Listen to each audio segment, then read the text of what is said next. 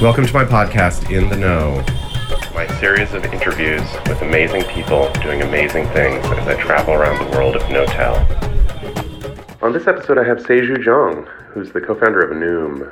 He's got an amazing story of how he got to creating that company that works so hard to help people lead healthier lives. Saeju, welcome to In the Know. I'm so appreciative that you were willing to be on this uh, show with us. My pleasure. Thanks for having me. This is Saeju Jeong. Why do you join these kinds of things? You, aren't you a busy man running a giant company that sprawls the earth and helps people live healthier lives? I'm very busy actually. I want to be uh, responsible my time for a company, but because you call me and you're my friend. I want to be polite too. okay, well, I'm sorry to be taking advantage of our relationship. Yeah, if you respect my time, let's finish this in five minutes. well, I think people have a lot to learn from you, homie. You have a no. lot to share, and uh, I don't know if five minutes is enough. Maybe I could learn a handful of things, but the way you got to running this business at the scale it's at right now, I think is going to be like a Harvard Business School story. Oh my uh, one God. of the cases they study in the years ahead. And I'm just excited to be early in building the mythology. I, I'm literally flattered. Thank you very much. I want to share my experience and especially mistake. So any other great entrepreneurs are listening to this message and I want them avoid the predictable errors and mistake I actually made. So hmm. that's my interest to share today. All right. Yeah, let's go there. Let's start, however, with where you came from mm-hmm. because mm-hmm. starting a company is not so easy. Building mm-hmm. a great company is even harder. Mm-hmm. Uh, and a lot of it depends on where you begin. Yeah.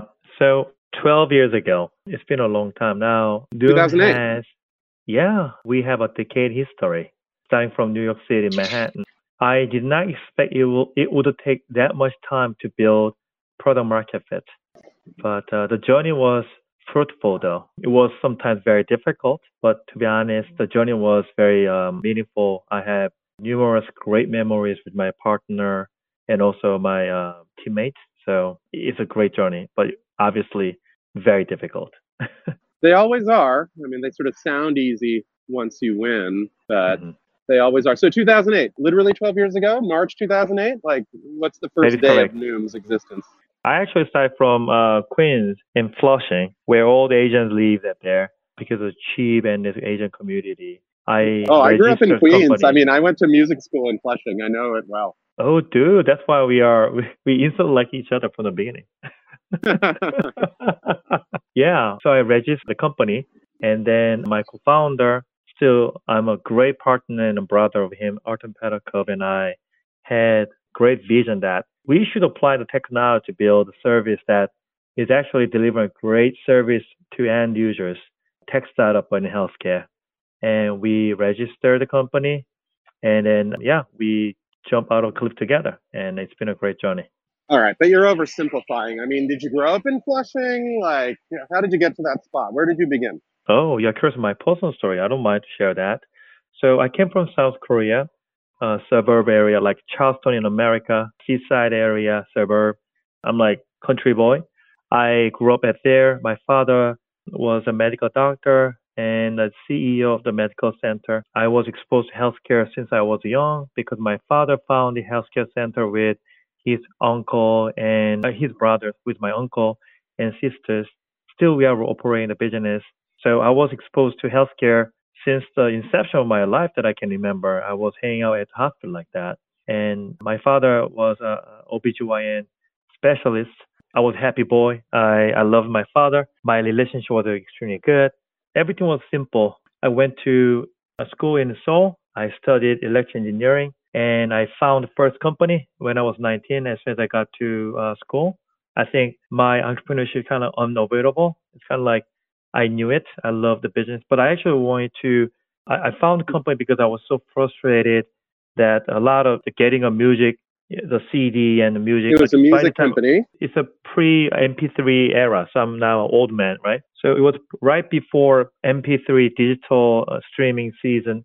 So people had to purchase CD, the LP CD like that, And the experience was horrible in South Korea. That was before K-pop season. So I'm a huge music fan, way. I'm still music is my the strongest passion too. So I was frustrated that it's so difficult to purchase importing CDs in South Korea. So I found a company as soon as I got into college, and it was quite successful because I found online CD shopping uh, mall and also and expand my business. Was a lot of fun it, that gave me the opportunity to learn about being an entrepreneur and do my business. So I paid a lot of attention to entrepreneurship Rather, I was studying hard at engineering school. So life was good and busy. And then when I was second uh, sophomore at college, my mom called me one day and I knew something was wrong. My mom told me that we have to have a family meeting. And I took the train, took six hours to get there and we had a dinner together and my father told me that he got a lung cancer very late stage. So we need to prepare something, and that was very uh, difficult time for us. Eventually, he passed away. I had oh around God. one year. He received six months, but he worked really hard to make sure that he can extend a little bit more. So we had a, about one year together, and that was a gift because I loved my father so much. And he was a, such a charismatic man, very charismatic and also humble man. I had a very hard time. Still, I remember him so clearly, and there's a lot of things that I learned from him. I'm still carrying his questions about the life. And I think that is one of the reasons that I was able to start the business Noom too. But I will tell you why more. That time, we both worked hard. My father reserved the energy to download his lesson to me. And I was working and it came to hospital and he gave me 40 minute lecture every day until he cannot speak because he got a lung cancer. So eventually he wow. couldn't speak at the end. But that was the most beautiful moment. I, you know, like the, it's a gift. I had a lot of hard time, but my father was a very strong man, so he gave a, a day to think. And when I came evening, my mom gave me a father and son moment, and he put the words together to download the knowledge and the lessons that he learned from the, the world before he depart. And few of the comments really enlightened me to think harder after he passed away. And the key lessons I want to share, he said, being a doctor was a great life, but the way he viewed himself is kind of highly paid manual labor work. Meaning, he said, see, you look at me that I cannot help the patient because I'm sick, I'm on a bed, I cannot help any patient. So I feel bad about that because to become a medical doctor, I spent like uh, two decades to study and I served hard but now I'm sick and I will likely leave and I cannot help anymore any lives. So I feel better about that.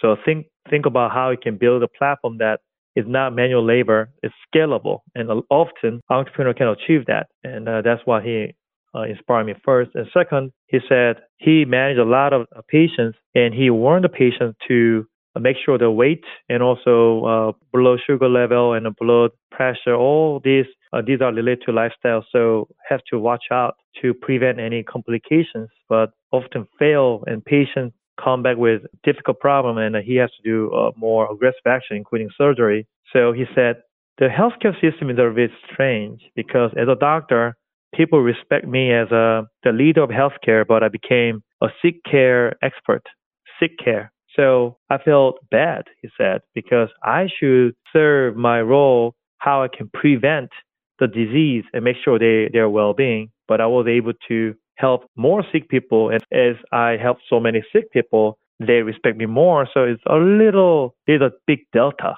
My role and what I'm supposed to do and what the world is expecting me to do. So that was a big question mark to me. And as he said, I couldn't resolve it. So you should think about it, Saeju. And third, he said, he studied in the United States, so he had a short exposure to United States, and he said that was one of the best moments he had when he was young because he studied in the United States and he was able to meet so many different races and also different background, and he really liked it. He said it really broadened my perspective of the world, and there are great people out there, Saeju. Korea is a beautiful land, but you know, the world is big, and there are a lot of great people out there, smart, beautiful, nice, kind. So be abroad, just follow your name. My name is Saeju, and the meaning of my name is Phoenix. The Phoenix uh, fly to the wall. That's the meaning of my name, Saeju, in, in Korean. So he said, I named you to be a global man.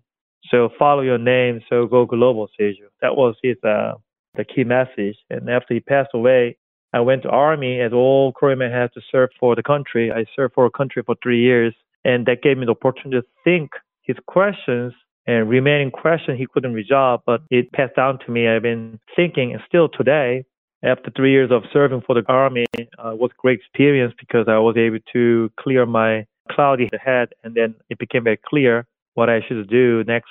So I dropped out college because I knew I already have seen the bigger role than just being an engineer. Not that I'm I'm not saying being an engineer is a bad job. It's just like it's not my number one talent. I was clear that I need to go abroad, build a company that serve for the public sector and do something big. I didn't have a clear strategy, but I had a clear vision and I came to United States, New York because New York is completely opposite of South Korea, Seoul. So I thought that will give me the most difficult environment to discover my talents, but that will give me the chance to grow well. And I came in New York 2005, January 21st. And I spent two years first to learn English because I didn't speak English at all by then. I hustled a lot to pay the bill. I did a lot of part-time job, uh, contract job, like I sold the Verizon smartphone on street. I did a lot of like I sold like blind and interior design products, perfume, like a lot of things to pay the bill, to be honest. And I made a friends one by one, and um, I became a little comfortable to have survival English, and I back to Manhattan because I started my life from Long Island because it's cheaper to stay in the United States, Long Island, uh, New York. And I came to New York City as I felt comfortable with survival English. And then um, I was looking for opportunity. And then my friend by the time, Artem, and I, I met Artem through my friends, and we became a best friend each other. We spent another two years together as a friend, and then there was an, an, uh, the discussion I had with Artem.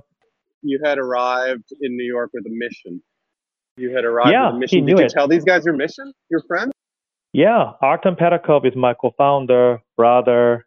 I love him. Matter of fact, I'm having a dinner tonight as usual. We usually have a dinner every every week, like family, family. Yeah, he's immigrant from Ukraine, so he had a lot of respect to another like me, like foreigner by the time, and he really liked uh, my mission, why I came to United States.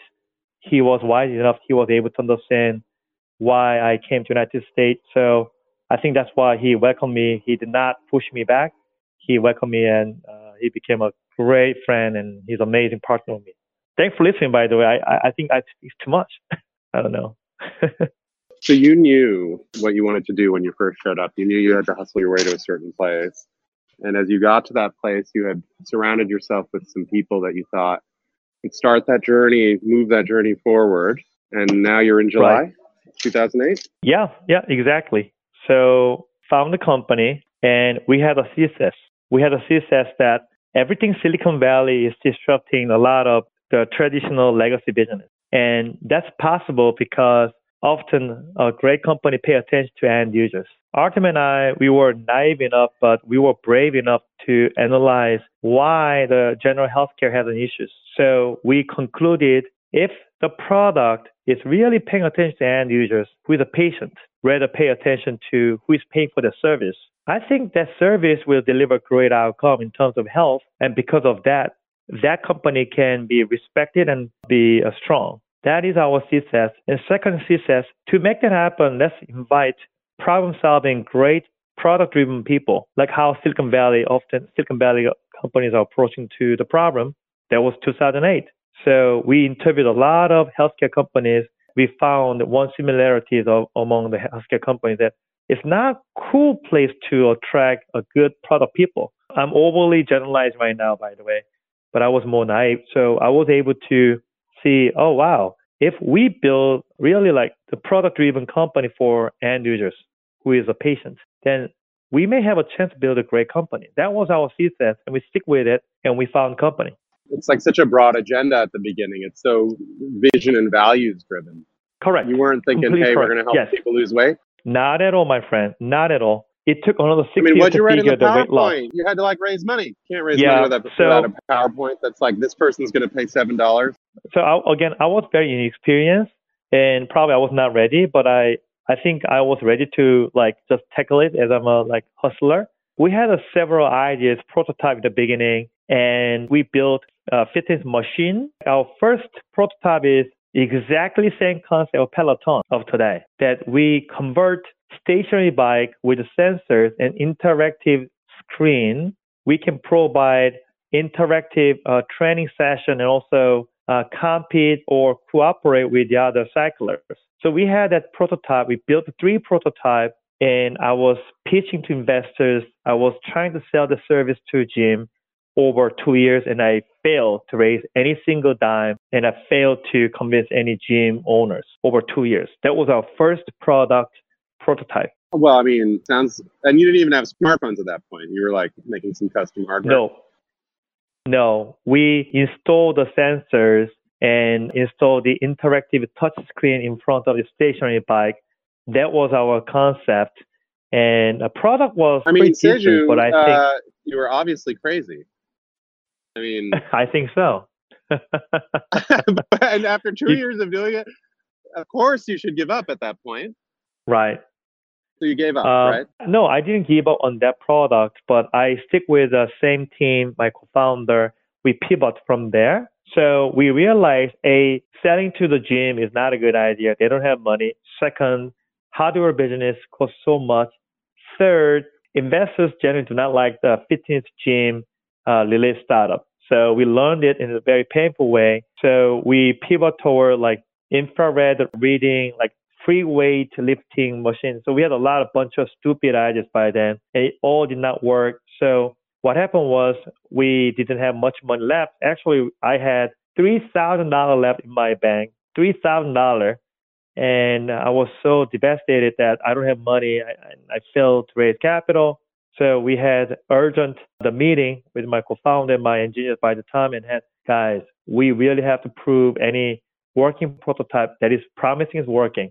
And then we had brainstorming, and that night we decided let's build application because that was the time Apple and Google were competing to launching the App Store. Apple launched the App Store a little ahead of the Google platform. So Google was rushing to launch Android platform. So we heard about that. So we received the SDK and developed the app. And then uh, we worked really hard, day and night, really mega hard, like every single day, including weekend. We worked really hard and we launched the first application, which is called Cardio Trainer. It's a, a GPS based fitness tracking application. And we became the first fitness app at Android market because we launched the day first of Android market. And that's how we were able to survive our company by then. So you finally get lucky. Yes. And with that, luckily I got a call from Kleiner Perkins because we made some success over five months after we launched the application. It became number one download application at Fitness App Store. And a Kleiner Perkins contacted me and we met that we met the partner and they uh, they wrote a check of the seed investment. That's amazing. That Thank is you. amazing. That was like amazing. Like and I was absolutely bankrupt, didn't have any money, and a Kleiner con- contact us and they gave us uh, pretty good money, actually a lot, seed investment. That's how we became a real company. And from there, it was just easy. Now you've just been Not really. checks for the No, last no. eight years.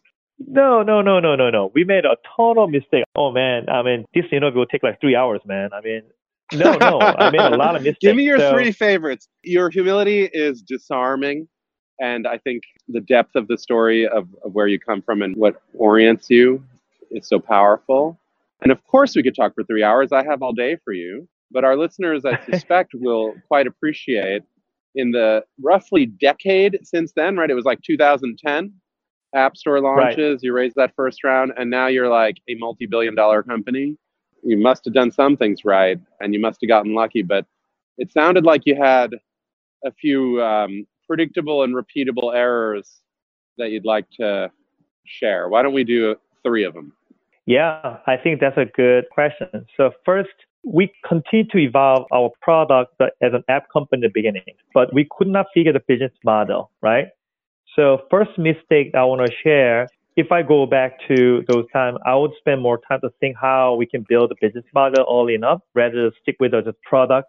I think we were unbalanced. We spent a lot of time to build the product and we actually had a good product, but the product did not have a business model for a long time and company has to depend on the investment. I think that was our first mistake. If I can go back, I would find the right balance in terms of locating my time and our resources to build a great product and also make sure we figure the product market fit, including what makes sense as a business. And second, well, on that first one, though, Saeju, I mean, can you overthink Mhm. it? Like, you're searching for something people might want. You're searching for opportunity that might match the times you live in. You make this app, you put it on the App Store, boom, you're number one. I mean, if you had sat that night that you were working on that prototype and thought, well, what's the business model? Let's not do this. Is it possible you didn't do the steps in the right order? I mean, does the business model come first?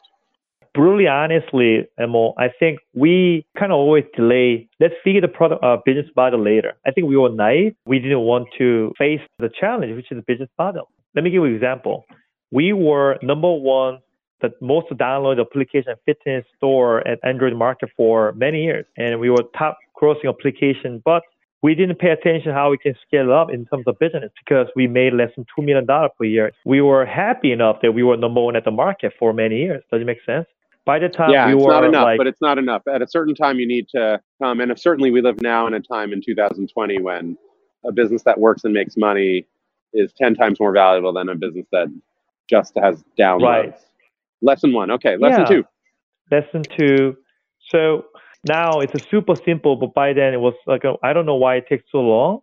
So we were monitoring how the real world was working, meaning our product manager was monitoring how the real world is working. For instance, so we were curious because we built AI-based coaching service by then, six years ago. Okay, so we charge nine ninety nine per month. Then we unlock the AI engine to provide Noom Pro service, which is AI coach can guide you every day to manage your weight and get better. And one day our PM was monitoring and just observing how the real world is set up. For instance, just watch interaction between the client and therapist. And there was a lot of wow moments that it works. And also the client is paying quite a lot of dollars, like $100 per session. And uh, we were like, wait a second, why people are not, people don't hesitate to pay that much dollars for the session? And that works. The problem is not scalable. So we had a moment that, oh my God, we should repeat this. And then we built an MVP version that we put the human coach to interact with our end users by then, and it delivered better results. So we Hmm. realized, yeah, human needs a human. And we learn from just simply watching how the real world is working. And I'm kind of like now, kind of silly we didn't pay attention to how the real world is working. My takeaway is I think because we're so nerdy and all engineer driven company, so I think we did not pay attention how the world is working. I think we just sat down together at the apartment and just building. We, we were busy to building or coding, you know, the software. So we didn't pay attention to the real world, how the world is working. So if we had a little more open eyes to see uh, before we build the monitor how people behave, And I think we could discover our current product market fit, which is we put the human coach with AI hybrid, and that is our product market fit we figured six years ago. I think we could have done that sooner. So my takeaway is don't overthink and also do not overlook how the current the model is working if you want to disrupt the market. Does it make sense? Yeah. Were you hiding in an apartment for the first few years or were you in an office? We were at the Harlem apartment because we were poor.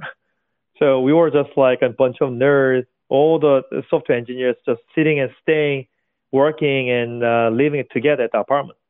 Amazing. I mean, because it's 2020 right now, right? And uh, All right. working from home is happening everywhere. There are some insights, some powerful breakthroughs that happen. 1665, Isaac Newton gets sent home because Cambridge shuts down during the plague that's moving on, and he invents the calculus. But on the other Mhm. hand, if you want to invent something that people will use, if you want to understand the people that want something new, you might not be able to do it in isolation. Most workspaces today are vying for millennial attention by creating unlimited beer and ping pong tables. Those are all great things to do. Maybe at work, maybe not at work, but it's completely missing the point, which is that our minds are increasingly taken up by bullshit and by media that wants us rather than wants to give to us. And at work, in order to expand our creativity, to focus our minds, There are a number of hacks that we can introduce in addition to beer and ping pong, like meditation, like reading Simon Sinek, Seth Godin. But that all aside, it's really about the space that we occupy. So if we're in a cluttered space, our mind is often cluttered. That aside, having a space that is diverse as the people are, that is comfortable, that is easily movable, that can be constructed and reconstructed and deconstructed in the same amounts of time, where you're surrounded by other people that are enjoying that type of space is a pretty cool thing. If the workspace can be a definite workspace, but a good workspace, then you're in business. So this podcast is brought to you by Knotel. Thanks for listening. Third one is the focus. So I made a big mistake, and I take it very personally that I made a faulty decision. So after I raised capital Series B, I had around $50 million in the bank. And I felt like, wow, that's a lot of dollars. So let's go really aggressive to launch our product to the market. For instance, we felt comfortable that our application was strong and deliver good result. So with that much amount of dollars we have in the bank, I thought we can tackle the payer market, um, the insurance companies in the United States. So I follow the general advice that I hire the sales guy, business development guys, account manager, business marketing guys, all the B2B, the traditional like setup. I did it and I invest a lot of money. And we also developed two products. So one B2C product and B2B product. So we divide the company to twofold B2C product and B2B product and also B2B uh, human resources. That was a big mistake for number one, huge distraction. We couldn't, our product team uh, lost the agileness because they have to pay attention to two products. And second, B2B is not so easy if you have not done it because it takes a longer sales cycle and healthcare. I mean, healthcare has a lot of broken communication and there's a lot of multiple layer of, of stakeholders to have to prove to get the new service. And I overlooked that. And for startup, time is money and definitely uh, trying to do a B2B business killed our company. So it almost killed the company. I had to make a very big decision that I shy away. Almost killed B2B. your company. Almost killed. Yeah, like, because I seriously that big. Literally, no, because I couldn't close any meaningful deal that can pay back to our the team. So the team became big, and there's no meaningful scale of business that I was able to close it. So by the time I already raised capital, so I, I was in trouble that investors are expecting us to prove the scalable business model, but we couldn't figure. Second, I already raised pretty, you know, pretty big amount of dollars, so our valuation cannot justify our um, the previous round like that. Third, our product team was overloaded because of the, the demand from B2C and B2B. So that was not a good choice. The focus, losing the focus was the really like a beater. So it was painful lesson. So I you were restructured tempted. the company. Yeah. And I restructured the company and I made everyone pay attention to one metrics and pay attention to a product only. And that's why the company was able to back to normal speed of growth. And we became super fast growing last four years. Like every year we made four or five X revenue and company delivered good results because we pay attention to our end user service experience and that really paid back to our performance, and I'm extremely thankful. So that's my number three, the lesson I want to share with you. That's amazing, Saeju. Your story is insane. How often do you go tell this story to people? Oh, I think you're going to inspire a generation of people. No, no, no, no, no. I share this with my uh, new people. I often remind us to myself and our team that we must be thankful where we are today. For so many users we have now, last year, 2019, we earned $237 million. And um, to make that happen, we need to close so many transactions from so many users are giving us a, a dollars for the value. So we must deliver great service quality. I remind them every single week. I literally remind them every single week to my people because it's important and it's important. I don't know how I can express better. It's important to deliver great service experience because our service is very personal. People struggle with their weight and lifestyle, and they gave us a chance to give a value that we can help them to change behavior to get a better weight management. Extremely personal matters, and we have a chance to deliver the health, which is a great gift. So I tell my people like we should not cheer where we are now. We should shut up and just head down, build a great service, and deliver better product every single day. Otherwise, we should be dead. That's what I'm telling my people all the time. Saeju, your story is inspiring. It is incredible that you chose to spend a few minutes on In the Know. Thank, thank you, sir. Hey, listeners. Thanks for subscribing, or thanks for just tuning in. A special request from me on this podcast that you are growing to love of people telling us how to spread great ideas. Write a review, please. A five star review spreads the word, and people will follow. Cheers. Thank you.